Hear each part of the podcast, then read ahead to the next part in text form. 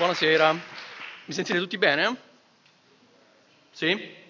Allora, oggi sono qui per fare due chiacchiere sull'evoluzione del gioco negli animali e negli esseri umani. Nella prima parte di questa presentazione parlerò soprattutto del gioco negli animali e in particolare nelle scimmie e poi invece nella seconda parte della presentazione mi soffermerò più sulla, uh, sull'evoluzione del gioco negli esseri umani. Uh, innanzitutto vorrei uh, soffermarmi un attimo sulla, sulla definizione e sulle funzioni del gioco. Che cos'è il gioco? Lo sappiamo tutti, giusto? Il gioco anche è un qualcosa che sappiamo riconoscere non appena lo, lo osserviamo, però non è facile definirlo, non è facile trovare una definizione che si adatti a tutti i tipi diversi di gioco, che sono tantissimi. Vediamo, vediamo perché è così. Sì? Allora, oggi sono qui per fare due chiacchiere sull'evoluzione del gioco negli animali e negli esseri umani. Nella prima parte di questa presentazione parlerò soprattutto del gioco negli animali e in particolare nelle scimmie e poi invece nella seconda parte della presentazione mi soffermerò più sulla, uh, sull'evoluzione del gioco negli esseri umani. Uh, innanzitutto vorrei uh, soffermarmi un attimo sulla, sulla definizione e sulle funzioni del gioco. Che cos'è il gioco? Lo sappiamo tutti, giusto? Il gioco anche è un qualcosa che sappiamo riconoscere non appena lo, uh, lo osserviamo, però non è facile definirlo, non è facile trovare una definizione che si adatti a tutti i tipi diversi di gioco, che sono tantissimi. Vediamo, vediamo perché è così, così difficile definirlo. Il gioco è un fenomeno comportamentale e i fenomeni comportamentali in genere, uh, come anche gli oggetti, possono essere definiti in due modi diversi possiamo uh, trovarne delle definizioni strutturali e delle definizioni funzionali, in due modi diversi.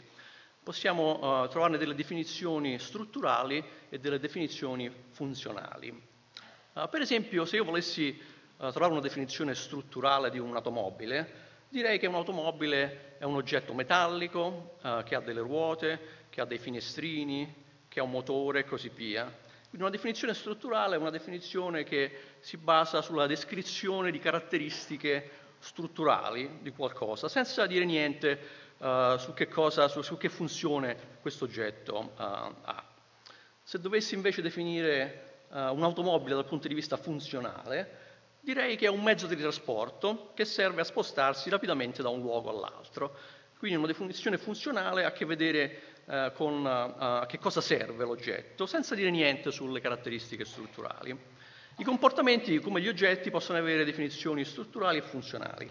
Per esempio, se voi state facendo una passeggiata nel parco e sentite uh, un uccello cinguettare, per esempio un passero su un albero, si basa sulla descrizione di caratteristiche strutturali di qualcosa, senza dire niente uh, su, che cosa, su, su, che funzione questo oggetto uh, ha.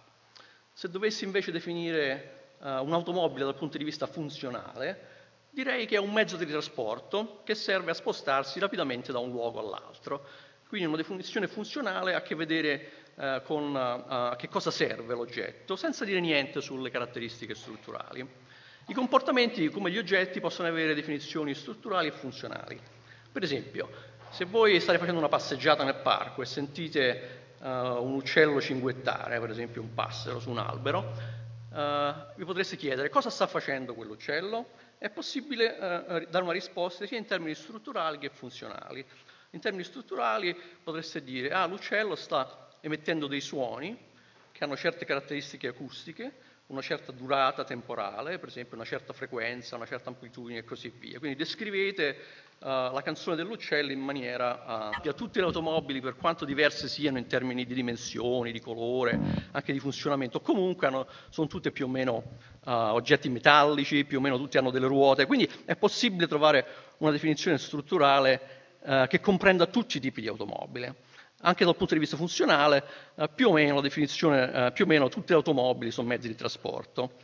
Uh, dal punto di vista invece uh, della funzione del gioco, uh, anche qui le funzioni del gioco sono molto diverse e sarebbe, dal mio punto di vista, molto difficile definire il gioco in maniera funzionale in modo tale da comprendere tutti i tipi diversi di gioco. Allora vediamo un po' perché questo è così difficile. Uh, noi quando parliamo di uh, funzione di comportamenti, uh, in generale ci riferiamo a due cose distinte. Una eh, è quello che chiamiamo la funzione immediata di un comportamento e l'altra è quello che chiamiamo la funzione ultima. Vi faccio un esempio. Uh, il comportamento del mangiare, ingestire cibo, uh, della funzione del gioco, uh, anche qui le funzioni del gioco sono molto diverse e sarebbe, dal mio punto di vista, molto difficile definire il gioco in maniera funzionale in modo tale da comprendere tutti i tipi diversi di gioco. Allora vediamo un po' perché questo è così difficile. Uh, noi quando parliamo di uh, funzione, di comportamenti, uh, in generale ci riferiamo a due cose distinte. Una è quello che chiamiamo la funzione immediata di un comportamento e l'altra è quello che chiamiamo la funzione ultima. Vi faccio un esempio. Uh, il comportamento del mangiare, ingestire cibo, ha sia una funzione immediata che una ultima. La funzione immediata del cibo, del mangiare, può essere quello di placare la fame, riempirsi lo stomaco, oppure avere sensazioni piacevoli se il tipo di cibo che mangiamo è un cibo uh, saporito. Uh, quindi questo diciamo, è il motivo immediato, la conseguenza immediata del comportamento del mangiare. La funzione ultima però del comportamento del mangiare è quella di mantenere il nostro corpo.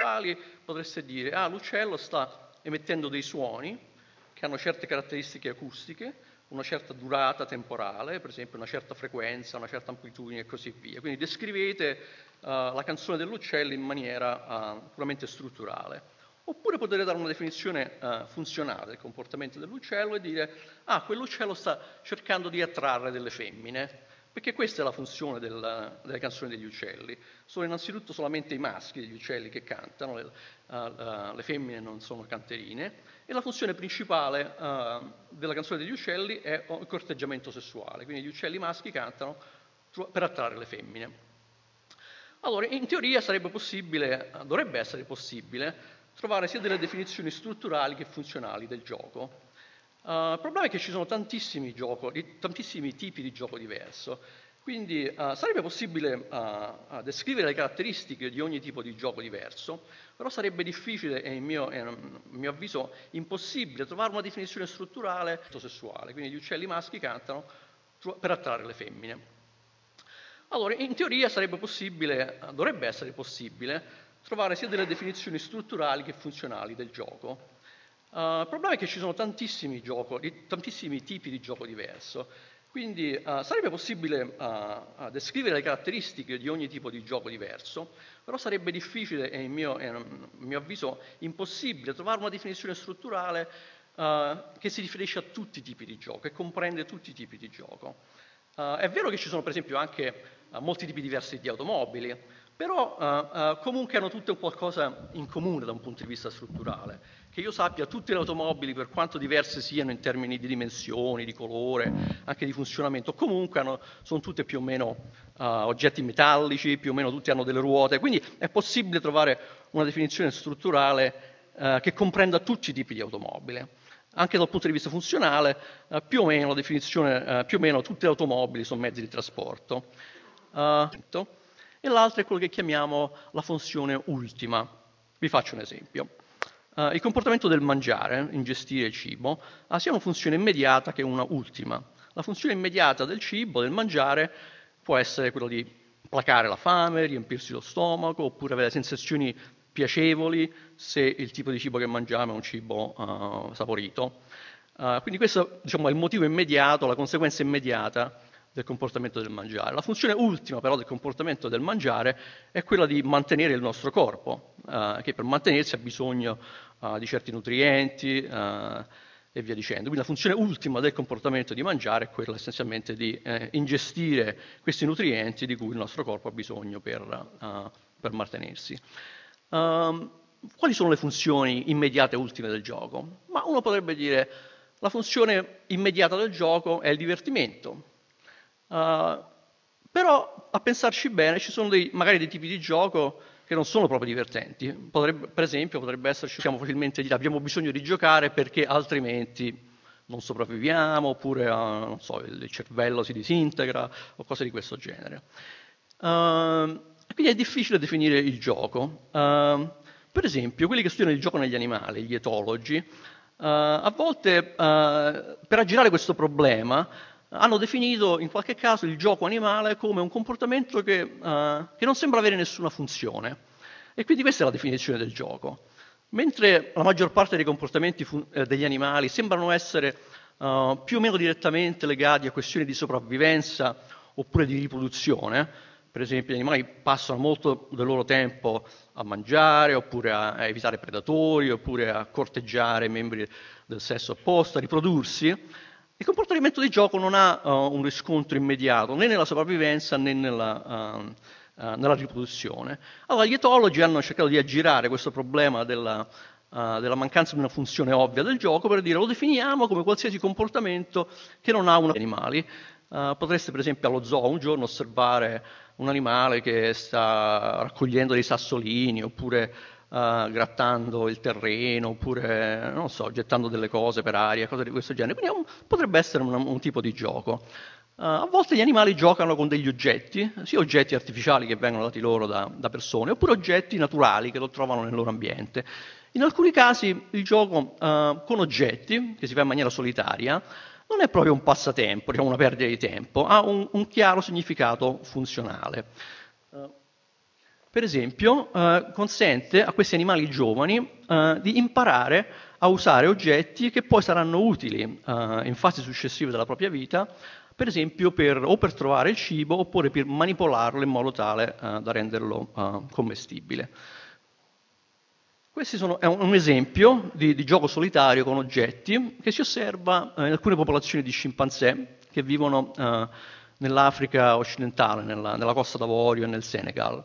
Hanno imparato a utilizzare questi ramoscelli um, per pescare termiti e eh, formiche che vivono nei tronchi eh, d'albero oppure in questi termitai uh, nei quali ci sono dei fori. Allora gli scimpanzé hanno imparato a inserire questi lunghi ramoscelli nei fori dei termitai e poi a estrarli piano piano e quando questi ramoscelli vengono estratti, come vedete dalla, uh, dalla fotografia, ci sono queste termiti che rimangono attaccate al ramoscello e allora loro se li mettono in bocca e mangiano le termiti. Quindi in pratica vanno a pesca di termiti con questi ramoscelli. Questa è una tecnica uh, che richiede una certa sofisticazione, di, uh, di, di, per esempio di abilità manuali, perché il ramoscello va tenuto in un certo modo, con, uh, con due dita, va inserito in un certo modo. Quindi il gioco dei giovani serve essenzialmente a, a, a, impratichirli, a consentire loro di, di imparare a tenere questi ramoscelli. Poi ovviamente loro osservano gli adulti, vedono uh, come questi ramoscelli vengono utilizzati e quando, quando hanno la maturità sufficiente per potersi nutrire per conto proprio, hanno già questa dimestichezza di mantenere il nostro corpo, uh, che per mantenersi ha bisogno di certi nutrienti e via dicendo. Quindi la funzione ultima del comportamento di mangiare è quella essenzialmente di eh, ingestire questi nutrienti di cui il nostro corpo ha bisogno per, uh, per mantenersi. Um, quali sono le funzioni immediate e ultime del gioco? Ma uno potrebbe dire la funzione immediata del gioco è il divertimento. Uh, però a pensarci bene ci sono dei, magari dei tipi di gioco che non sono proprio divertenti. Potrebbe, per esempio potrebbe esserci un gioco molto noioso. Allora se definiamo il gioco in termini di divertimento, i giochi noiosi non vengono inclusi in questa definizione, che sarebbe sbagliato. Oppure ci sono magari dei giochi che non sono divertenti, ma sono stressanti, perché richiedono per esempio un impegno psicologico, fisico molto intenso, per esempio certi, certi tipi di, uh, di, sport, oppure se ci immaginiamo una, una, finale di un torneo mondiale di scacchi, se andiamo a chiedere ai, ai, agli scacchisti se si stanno divertendo, probabilmente diranno no, ci stiamo stressando. Il ramoscello va tenuto in un certo modo, con uh, con due dita, va inserito in un certo modo. Quindi il gioco dei giovani uh, serve essenzialmente a, a, a, impratichirli, a consentire loro di, di, di imparare uh, a tenere questi ramoscelli. Poi ovviamente loro osservano gli adulti, vedono come questi ramoscelli vengono utilizzati e quando, quando hanno la maturità sufficiente per potersi nutrire per conto proprio, hanno già questa dimestichezza con gli oggetti e quindi sono in grado di nutrirsi da soli. Un altro esempio di, uh, di, gioco solitario, sempre negli scimpanzé, che ha un chiaro uh, valore funzionale, eh, si può osservare sempre nelle stesse popolazioni di, queste, di questi primati e co- coinvolge uh, l'uso per esempio di, di, rocce, di pietre che trovano per terra o di, o bastoni. E anche qui negli adulti, gli adulti di questa popolazione hanno imparato a utilizzare le pietre e i bastoni per rompere uh, delle noccioline che si trovano, che, di cui loro si cibano, che, hanno, uh, che, sono molto dure, che loro non sarebbero in grado di male. Eh, si può osservare sempre nelle stesse popolazioni di, queste, di questi primati e co- coinvolge l'uso per esempio di, di, rocce, di pietre che trovano per terra o di, o di bastoni. E anche qui negli adulti, eh, gli adulti di questa popolazione hanno imparato a utilizzare le pietre e i bastoni eh, per rompere eh, eh delle noccioline che si trovano, che, di cui loro si cibano, che, hanno, eh, che, sono molto dure, che loro non sarebbero in grado di, eh, di rompere con i denti. Quindi hanno imparato a, a, a, porre queste noccioline su un substrato duro, per esempio un tronco di albero, e poi le sbattono le, con, o con una, con una, roccia oppure con una, con un ramo fino a che non le rompono. Allora i giovani che hanno osservato questo comportamento negli adulti molto spesso giocano con queste rocce, quindi le raccolgono, le tirano su, uh, le lasciano cadere, oppure anche con i tronchi, e quindi imparano a manipolare queste rocce. Quindi quando saranno pronti poi per, per rompere le noccioline sanno già um, come utilizzarle. Quindi questo è un, è un, tipo di gioco solitario per la prima volta, non, sa che, non sanno che sia una preda però eh, imparano subito a, a, rincorrerlo, a acchiapparlo, a, a manipolarlo, a non lasciarlo scappare. Quindi c'è una tendenza quasi istintiva che è facilissimo uh, osservare anche a casa, se voi date a un, a un gattino uh, qualsiasi cosa che, che, assomiglia a un topolino o comunque a un animale più piccolo, loro immediatamente assumono questa postura da predatore, quindi si acquattano, cominciano a guardarlo e in pratica mostrano tutti questi modelli di comportamento che poi verranno utilizzati uh, nella caccia negli adulti. Però ecco, giocare uh, con topolini, sia veri che finti, consente a questi gattini di imparare uh, le abilità di predazione, che poi saranno utili nella caccia e nella vita adulta.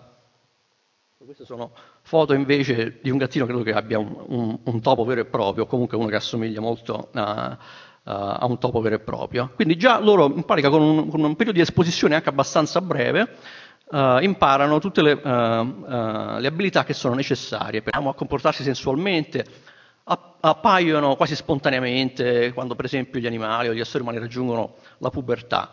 Però avere uh, un istinto a comportarsi sensualmente non è, non è sufficiente, perché, uh, perché insomma, per, per, avere un comportamento sessuale maturo efficace è importante anche acquisire delle abilità vere e proprie, cioè bisogna interagire con un proprio partner in un certo modo, imparare il corteggiamento e via dicendo. E questa è una cosa che i giovani uh, di molte specie animali acquisiscono giocando, giocando con, con altri animali. Per cui è possibile, per esempio, nelle scimmie, eh, questa sono la prima una foto di, uh, di, di, macachi, è possibile vedere due giovani individui, o due maschi o, due, o un maschio e una femmina.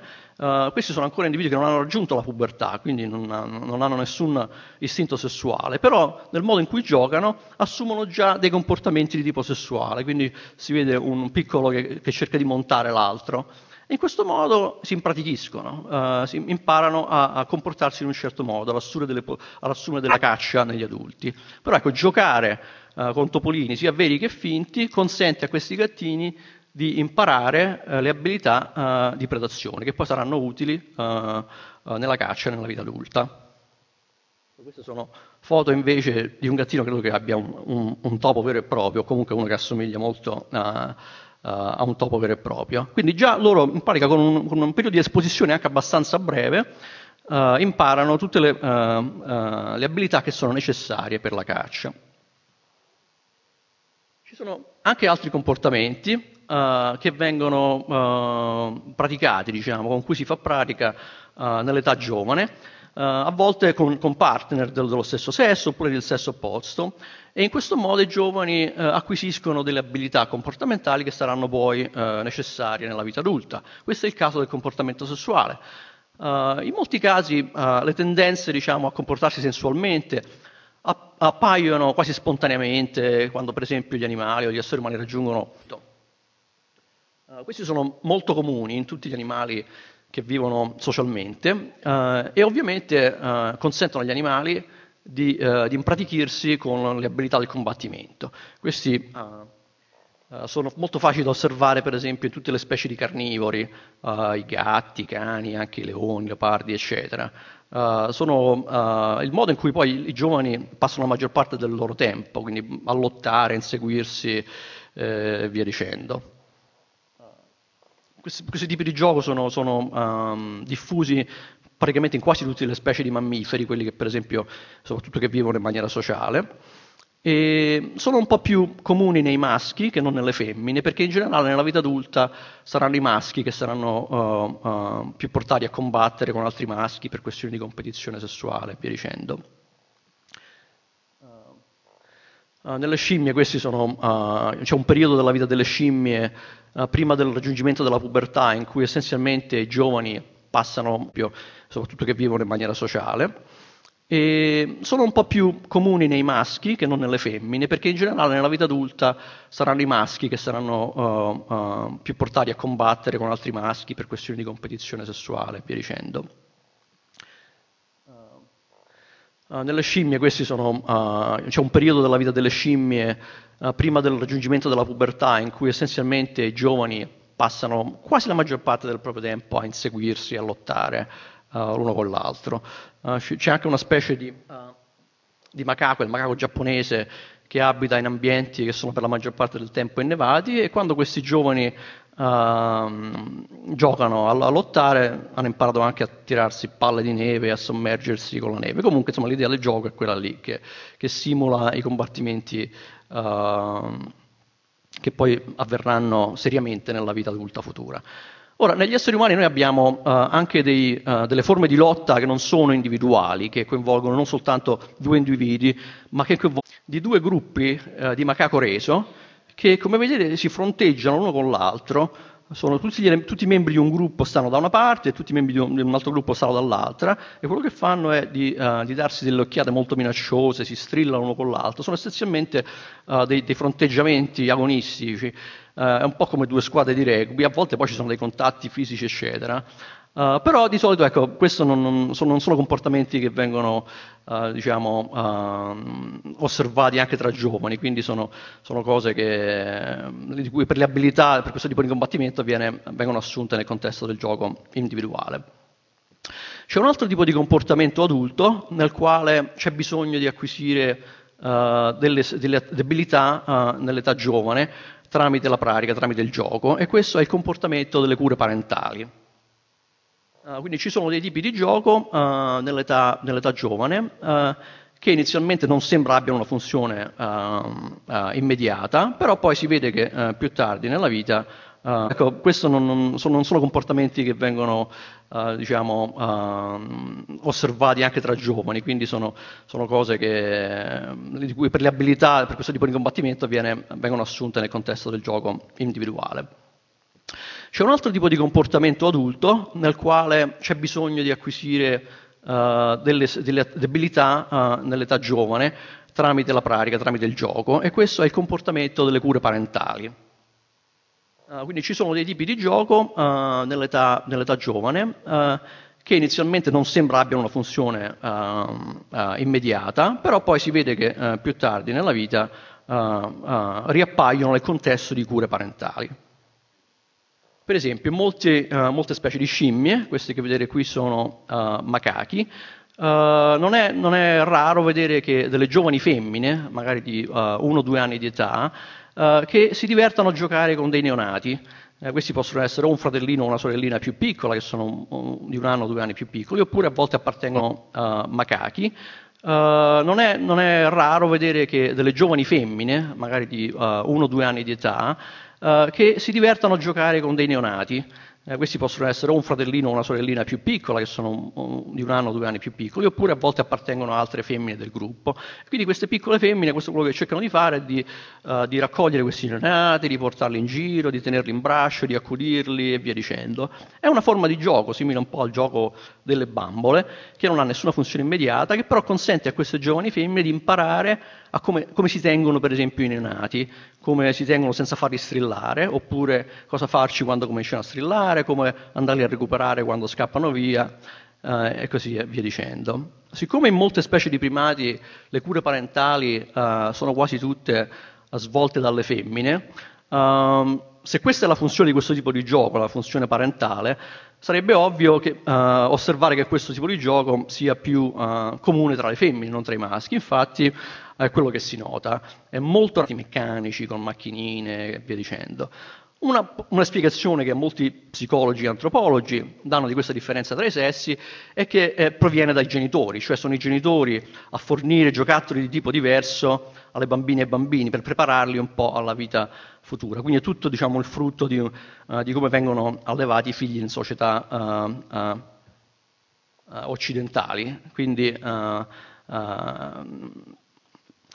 in realtà eh, c'è una, una, spiegazione alternativa, e cioè che queste, queste, differenze sessuali riflettono delle vere e proprie differenze nei tipi di giocattoli che esistono fra uh, maschi e femmine, a prescindere da poi quali sono le preferenze e le indicazioni dei genitori. Quindi i genitori potrebbero semplicemente rinforzare nei figli delle preferenze che già esistono. Uh, se questo fosse il caso, sarebbe possibile forse vedere delle simili preferenze simili anche nelle scimmie per giocattoli di tipo diverso. E infatti ci sono stati un paio di esperimenti che hanno dimostrato che effettivamente questo si verifica nelle scimmie, cioè se viene, vengono dati a scimmie giovani, in realtà eh, c'è una, una, spiegazione alternativa, e cioè che queste, queste, differenze sessuali riflettono delle vere e proprie differenze nei tipi di giocattoli che esistono fra uh, maschi e femmine, a prescindere da poi quali sono le preferenze e le indicazioni dei genitori. Quindi i genitori potrebbero semplicemente rinforzare nei figli delle preferenze che già esistono. Uh, se questo fosse il caso, sarebbe possibile forse vedere delle simili preferenze simili anche nelle scimmie per giocattoli di tipo diverso. E infatti ci sono stati un paio di esperimenti che hanno dimostrato che effettivamente questo si verifica nelle scimmie, cioè che se viene, vengono dati a scimmie giovani di sesso maschile e femminile eh, giocattoli di tipo diverso e gli viene data l'opportunità di scegliere, tipicamente uh, le femmine scelgono le bambole oppure gli orsetti di pezza, mentre invece i maschi scelgono le macchinine. Eh, ovviamente non è che i maschi abbiano l'idea di una macchinina eh, e quindi gli piace questo fatto di, di giocarci, però Ovviamente gli oggetti come le macchinine hanno delle caratteristiche meccaniche, cioè per esempio si muovono, hanno delle rotelle, è possibile, uh, l'idea del gioco è quella lì, che, che simula i combattimenti uh, che poi avverranno seriamente nella vita adulta futura. Ora, negli esseri umani noi abbiamo uh, anche dei, uh, delle forme di lotta che non sono individuali, che coinvolgono non soltanto due individui, ma che coinvolgono uh, due gruppi di individui. E noi abbiamo anche dei tipi di gioco in cui questi combattimenti vengono simulati, per esempio com- eh, i giochi di squadra, come il rugby o il football americano, in cui essenzialmente le due squadre simulano dei combattimenti veri e propri tra due squadre, tra due gruppi di individui.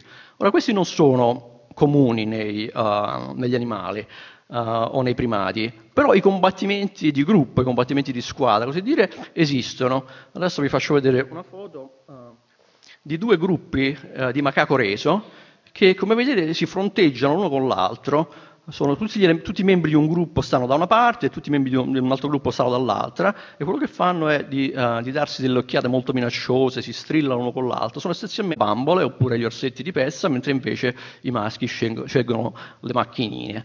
Uh, ovviamente non è che i maschi abbiano l'idea di una macchinina uh, e quindi gli piace questo fatto di, di giocarci, però Ovviamente gli oggetti come le macchinine hanno delle caratteristiche meccaniche, cioè per esempio si muovono, hanno delle rotelle, è possibile uh, riarrangiare i componenti, uh, che sono interessanti ai maschi, mentre invece le bambole hanno delle caratteristiche che sono più interessanti alle femmine, per esempio sono più morbide, si possono tenere in braccio, hanno dei contorni più uh, arrotondati, un po' come i bambini piccoli.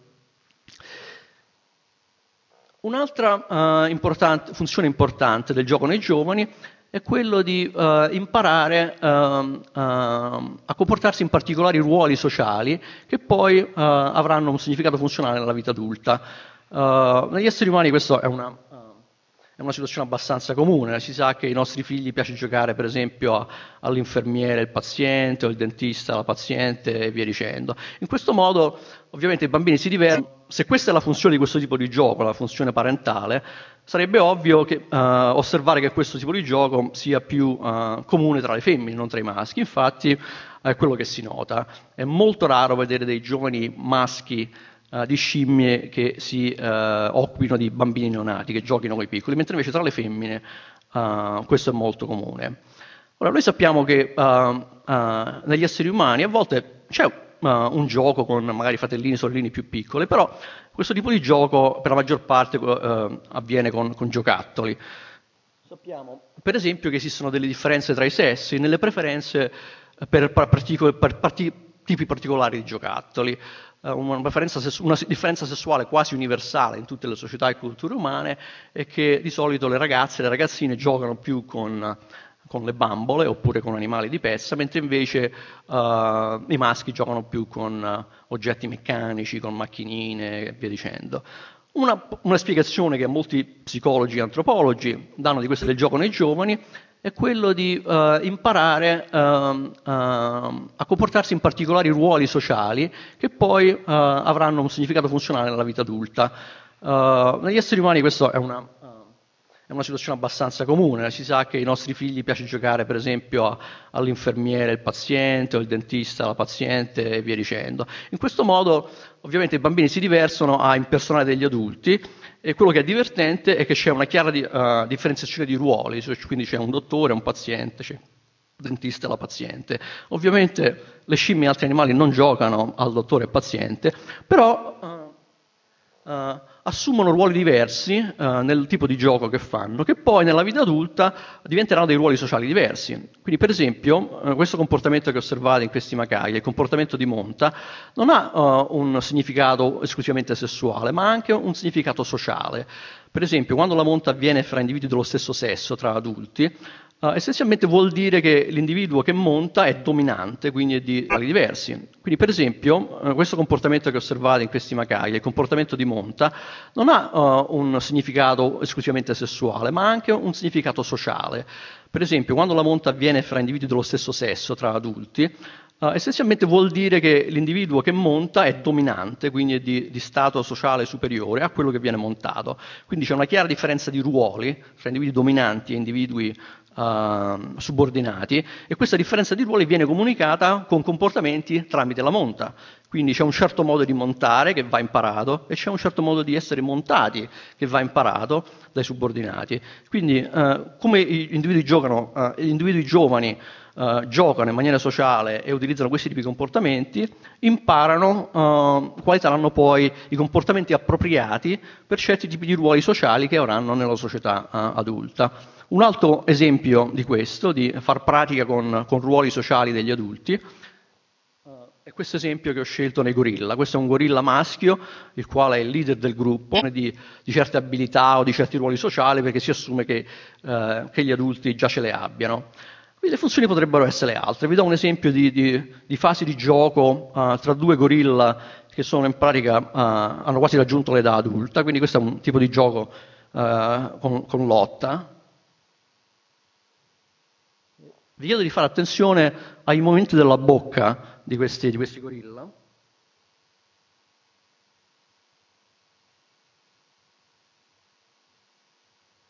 Ecco, quindi questi sono gorilla che hanno quasi raggiunto l'età adulta che si divertono uh, lottando fra loro. Questo tipo di gioco si osserva anche in altri animali, per esempio chi ha uh, domestichezza con cani potrà aver osservato uh, tipi di gioco tra adulti, Uh, che, che, sembrano molto simili a quelli del gorilla, in cui i cani adulti fanno, cercano di mordersi, aprono la bocca, si rincorrono uno con l'altro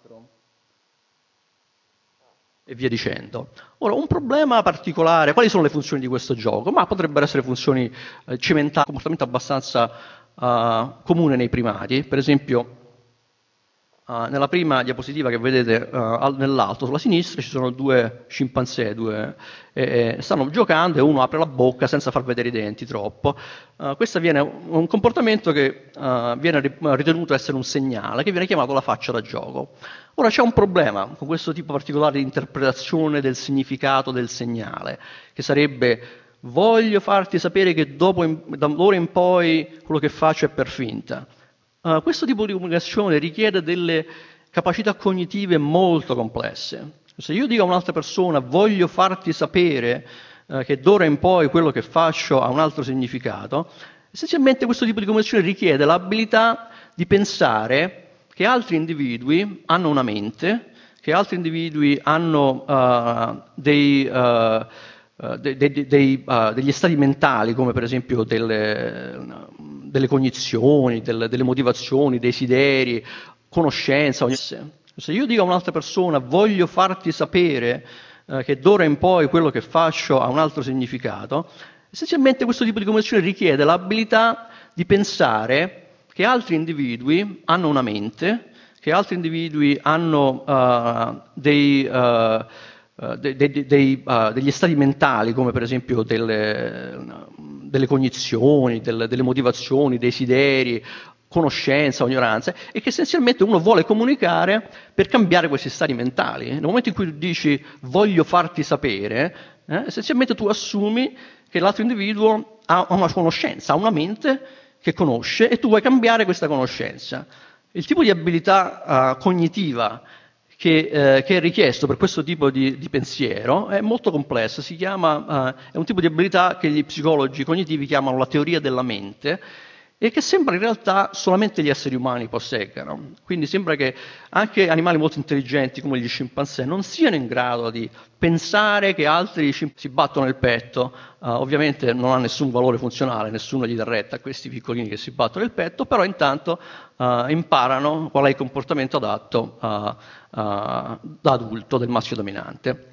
Alla fine ho parlato uh, uh, del gioco nei giovani e di come in alcuni casi è abbastanza ovvio capire quale sia la funzione del gioco, anche se questa funzione è ritardata, quindi non è immediata, ma uh, si verifica poi in fasi successive della vita. Ovviamente il gioco non è limitato solamente ai, ai giovani, negli esseri umani ma anche in tante specie di animali ci sono anche gli adulti che giocano. Qual è allora la funzione del gioco? In questo caso chiaramente non è eh, l'acquisizione di, di, certe abilità o di certi ruoli sociali perché si assume che, uh, che, gli adulti già ce le abbiano. Quindi le funzioni potrebbero essere altre. Vi do un esempio di, di, di fasi di gioco uh, tra due gorilla che sono in pratica, hanno quasi raggiunto l'età adulta, quindi questo è un tipo di gioco con, con lotta.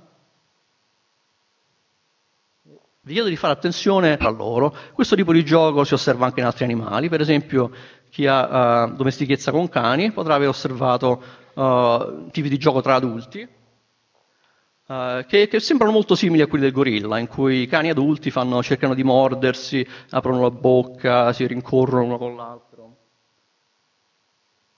e via dicendo. Ora, un problema particolare, quali sono le funzioni di questo gioco? Ma potrebbero essere funzioni eh, cimentare, per esempio, eh, i rapporti sociali fra gli adulti. Ovviamente adulti che giocano in questo modo si conoscono bene, non sono estranei, e quindi eh, giocare così fra loro essenzialmente cementa le relazioni sociali. Però c'è un rischio. Il rischio è che questi tipi di gioco un po' violento essenzialmente usano dei, dei, degli elementi di comportamento che sono quasi identici a quelli del combattimento vero e proprio. No? Quindi si apre la bocca, si cerca di mordere l'altro, in alcuni casi si morde vero e proprio.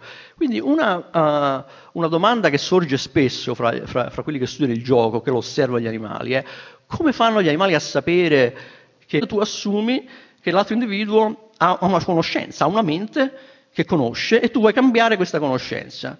Il tipo di abilità uh, cognitiva che, eh, che, è richiesto per questo tipo di, di pensiero è molto complesso, si chiama, eh, è un tipo di abilità che gli psicologi cognitivi chiamano la teoria della mente e che sembra in realtà solamente gli esseri umani posseggano. Quindi sembra che anche animali molto intelligenti come gli scimpanzé non siano in grado di pensare che altri scimpanzé abbiano una mente, abbiano una conoscenza e via dicendo.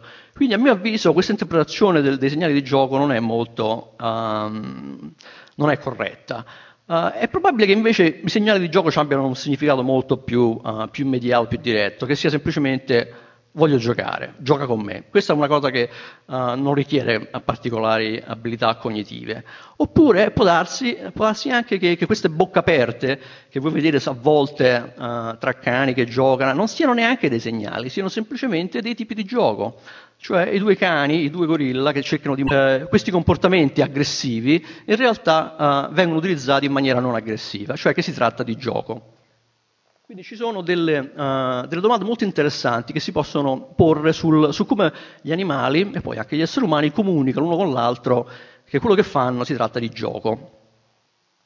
Ma questi sono comportamenti che chiunque ha dei cani avrà visto uh, molte volte. Questo è un tipo di comportamento con cui il cane invita un altro a giocare, oppure anche un essere umano. Essenzialmente uh, uh, il cane sta dicendo vuoi giocare oppure giochiamo. Uh, in questo caso è ovvio quello che il cane sta facendo, è ovvio quello che vuol fare. Però ci sono altri dei, ci sono altri tipi di comportamento che non sono così ovvi. Per esempio, quelle quelle immagini che vi ho mostrato con i due gorilla eh, che lottavano e cercavano di mordersi, eh, vi ho chiesto di fare attenzione alla bocca, perché secondo alcuni esperti che studiano il comportamento dei gorilla, il mantenere la bocca aperta in, in un certo modo non è semplicemente un tentativo che non sono così ovvi. Per esempio, quelle, quelle immagini che vi ho mostrato con i due gorilla eh, che lottavano e cercavano di mordersi, eh, vi ho chiesto di fare attenzione alla bocca, perché secondo alcuni esperti che studiano il comportamento dei gorilla, il mantenere la bocca aperta in, in un certo modo non è semplicemente un tentativo di mordere eh, il, il, compagno, ma è invece è un tentativo di comunicare, è un, un vero e proprio segnale. Uh, e a, a seconda di questi, uh, uh, di questi, esperti, il significato di questo segnale sarebbe il seguente. Voglio farti sapere che d'ora in poi tutto quello che faremo sarà per finta, sarà per gioco. Quindi se, faccio, se cerco di morderti, non devi interpretarlo come un morso vero e proprio, ma un morso per gioco. Quindi secondo questi studiosi del gioco, questo sarebbe il significato di certi segnali che si vedono nel gioco, come per esempio il, uh, l'aprire la bocca in un certo modo, che è un comportamento abbastanza uh, comune nei primati. Per esempio, uh, nella prima diapositiva che vedete, e c'è una teoria secondo la quale il nostro sorriso, il comportamento di sorriso in cui mostriamo i denti, si sia evoluto da questo comportamento. Questo però non è un comportamento che, che avviene nel gioco, ma è un comportamento che avviene nelle interazioni di dominanza, in cui c'è un individuo dominante e un individuo subordinato, e l'individuo che mostra questa espressione facciale è l'individuo subordinato. Questa è un'espressione di paura essenzialmente. Quando il piccolo scimpanzé fa vedere i denti così al scimpanzé adulto, essenzialmente gli sta dicendo ho paura di te, o tu sei dominante, io sono subordinato. Uh, chiaramente negli esseri umani il sorriso ha uh, acquisito dei significati diversi, però da un punto di vista evolutivo è molto probabile che si sia evoluto invece da questo che era un segnale di subordinazione, quindi un segnale in cui c'era una componente di paura molto forte. E ancora tutt'oggi a volte noi usiamo il sorriso un po' nervoso in cui facciamo vedere i denti, anche in situazioni in cui siamo un po', un po', uh, un po intimoriti magari dal nostro capo a lavoro, eccetera. Comunque, la comunicazione nel contesto del gioco è, è un fenomeno molto importante.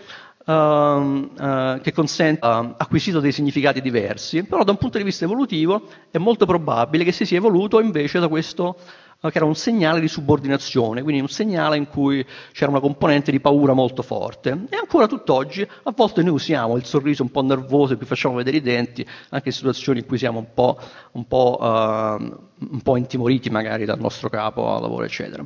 Comunque, la comunicazione nel contesto del gioco è, è un fenomeno molto importante. Uh, uh, che consente a individui diciamo, di coordinarsi nei movimenti, nelle attività di gioco, diventa particolarmente importante per esempio nei casi in cui c'è gioco fra individui di specie diverse, in cui è molto importante che, uh, che questi individui uh, comunichino correttamente quali sono le intuizioni, perché sarebbe molto facile fraintendersi e invece di giocare, uh, diciamo, farsi del male.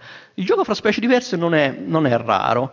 per esempio, Immagino che uh, abbiate visto molte fotografie di cani e di gatti che giocano insieme e via dicendo. Io ho fatto un po' una ricerca sull'internet fra individui di specie diverse, in cui è molto importante che, uh, che questi individui uh, comunichino correttamente quali sono le intuizioni, perché sarebbe molto facile fraintendersi e invece di giocare, diciamo, farsi del male.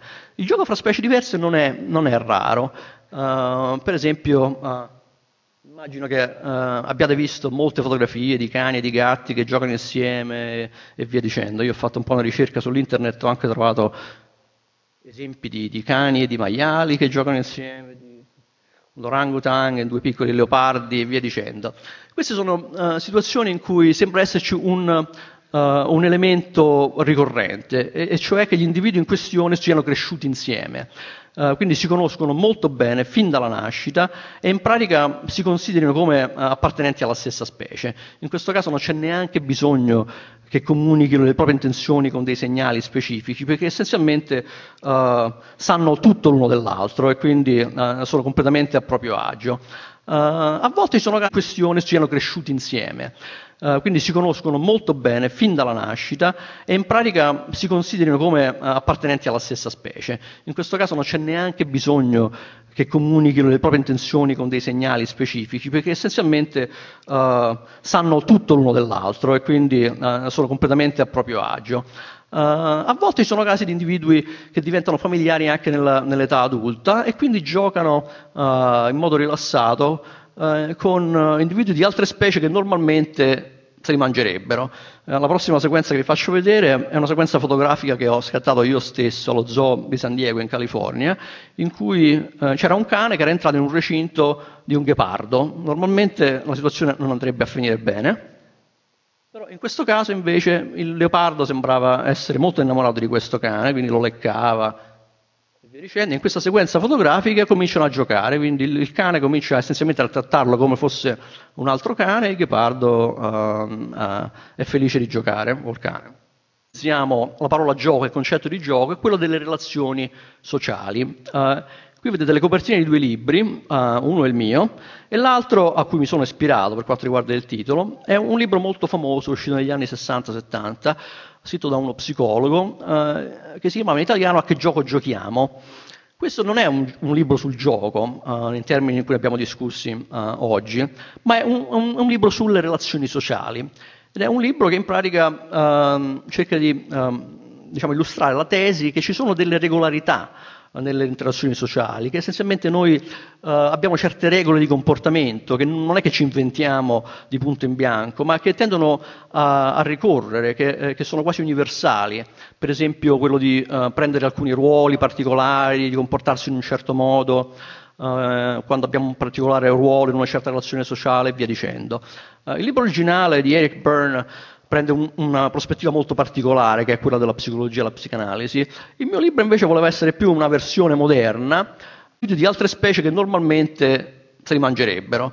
Eh, la prossima sequenza che vi faccio vedere è una sequenza fotografica che ho scattato io stesso allo zoo di San Diego in California, in cui eh, c'era un cane che era entrato in un recinto di un ghepardo. Normalmente la situazione non andrebbe a finire bene. Però in questo caso invece il leopardo sembrava essere molto innamorato di questo cane, quindi lo leccava. In questa sequenza fotografica cominciano a giocare, quindi il cane comincia essenzialmente a trattarlo come fosse un altro cane e il ghepardo uh, uh, è felice di giocare col cane.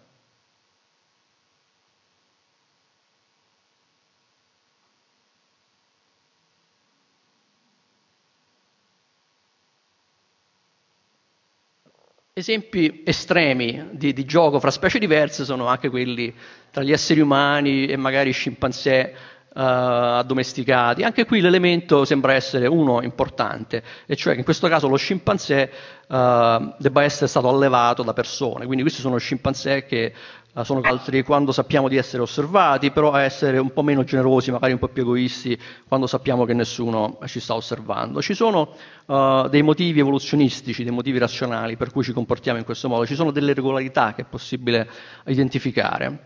Uh, e questo tipo di regolarità, questo tipo di giochi, come ho detto, sono stati anche formalizzati da uh, particolari studiosi in due ambiti particolari, che sono uh, l'economia e la biologia evoluzionistica.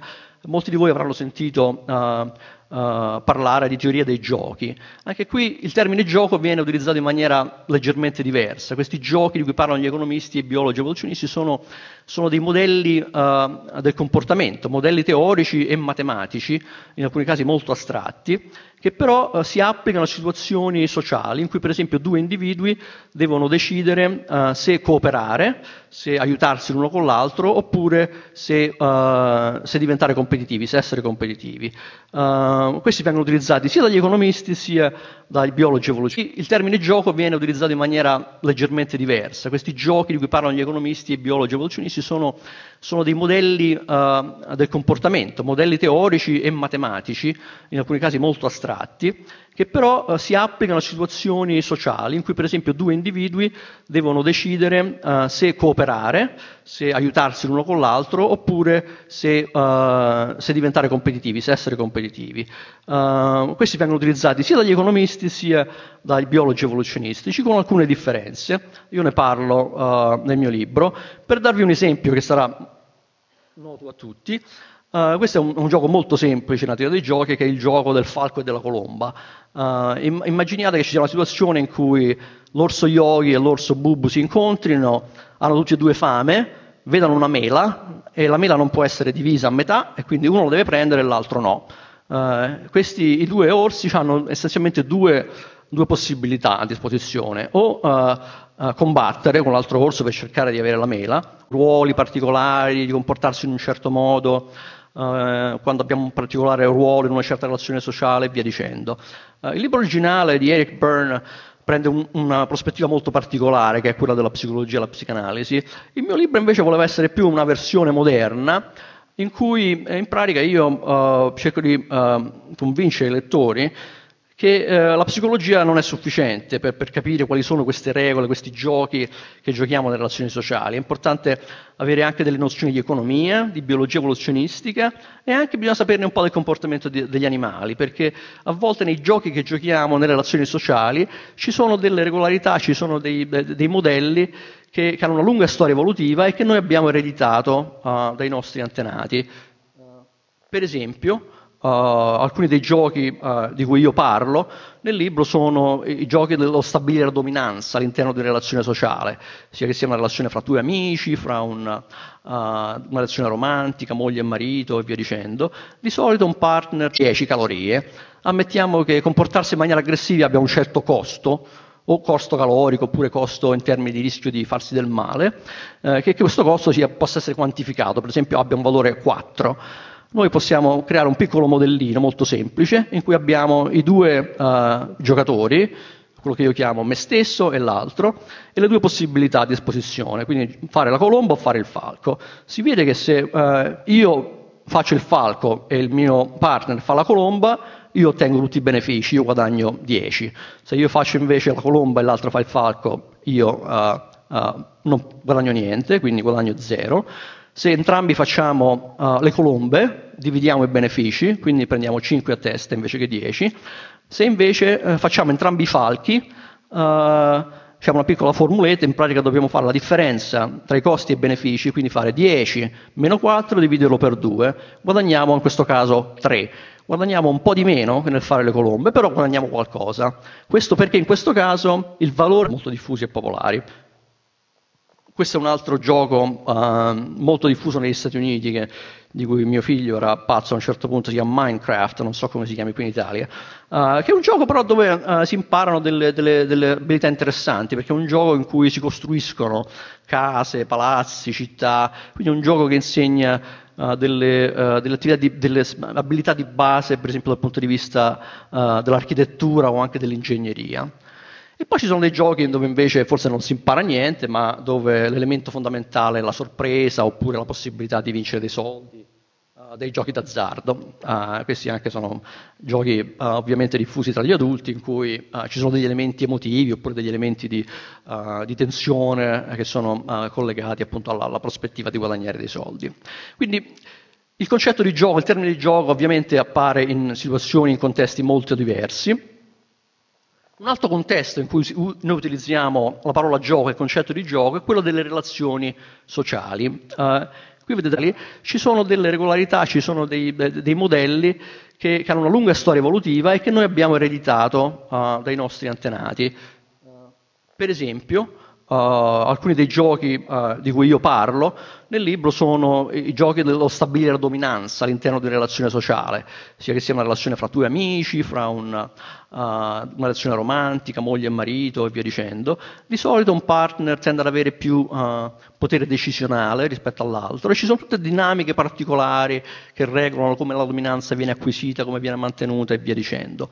Oppure ci sono altre piccole regole, altri piccoli giochi, per esempio la tendenza che abbiamo quasi tutti a essere generosi con gli altri quando sappiamo di essere osservati, però a essere un po' meno generosi, magari un po' più egoisti quando sappiamo che nessuno ci sta osservando. Ci sono uh, dei motivi evoluzionistici, dei motivi razionali per cui ci comportiamo in questo modo, ci sono delle regolarità che è possibile identificare. Uh, e questo tipo di regolarità, questo tipo di giochi, come ho detto, sono stati anche formalizzati da... Eh, vedono una mela e la mela non può essere divisa a metà e quindi uno lo deve prendere e l'altro no. Uh, questi i due orsi hanno essenzialmente due, due possibilità a disposizione, o uh, uh, combattere con l'altro orso per cercare di avere la mela, oppure lasciarla all'altro, all'altro orso. Queste due opzioni che hanno sono chiamate una l'opzione del falco, che è quella di comportarsi aggressivamente, oppure l'opzione della colomba. ci sono quindi tre possibili uh, soluzioni a questa uh, situazione. Una in cui entrambi diventano aggressivi, quindi c'è un combattimento, entrambi sono falchi, una in cui ci sono due colombe e una in cui invece uno si comporta da falco e l'altro da colomba. Quindi invece che negoziare essenzialmente c'è una situazione di dominanza, uno impone il proprio volere e l'altro lascia fare. Uh, ammettiamo che uh, la mela in questione abbia un certo valore, per esempio un certo valore nutritivo, 10 calorie. Ammettiamo che comportarsi in maniera aggressiva abbia un certo costo, o costo calorico oppure costo in termini di rischio di farsi del male, che, che, questo costo sia, possa essere quantificato. Per esempio, le palle d'oro, Golden Balls, che è essenzialmente un, un, gioco con due concorrenti, che è essenzialmente una versione del dilemma del prigioniero, in cui gli individui devono decidere se cooperare oppure essere competitivi. Uh, è un gioco molto, molto, molto, divertente da guardare, che ha avuto un successo tremendo, ma è essenzialmente una versione di intrattenimento di un modello uh, uh, matematico del, dei teorici dei giochi. Per concludere,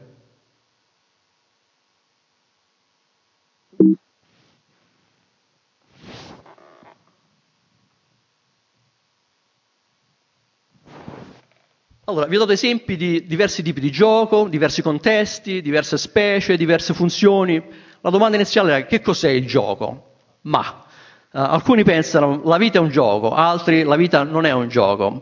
Quindi un po' che cos'è un gioco si rispecchia anche la domanda che cos'è la vita. Dipende in entrambi i casi dai punti di vista. Grazie.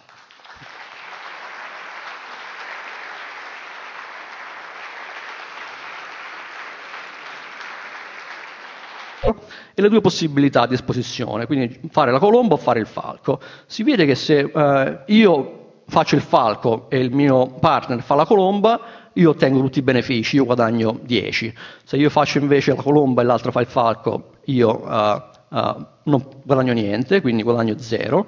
Se entrambi facciamo uh, le colombe, dividiamo i benefici, quindi prendiamo 5 a testa invece che 10.